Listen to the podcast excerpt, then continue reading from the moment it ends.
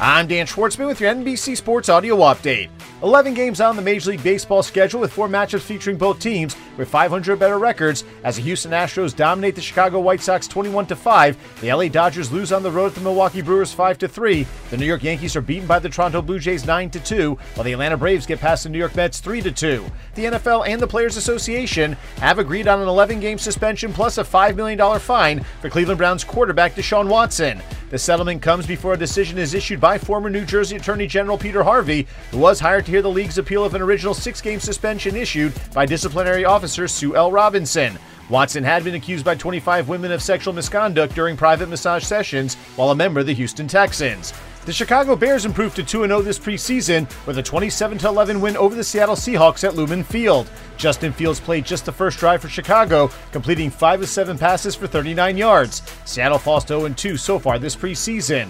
The Big Ten has finished its new seven year media rights deal with Fox, CBS, and NBC that will begin July 1st of 2023 with an overall value of over $7 billion.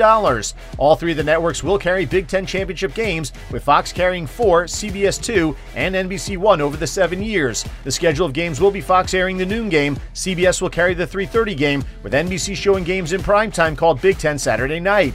Each of the 16 schools in the conference are expected to receive 80 to 100 million dollars per year. The Athletic is reporting that Baker Mayfield will be named the Week 1 starter for the Carolina Panthers over Sam Darnold, although a time frame for the announcement is not known. Mayfield came to the Panthers this offseason from the Cleveland Browns for a fifth round draft pick and has been splitting reps in training camp with Darnold.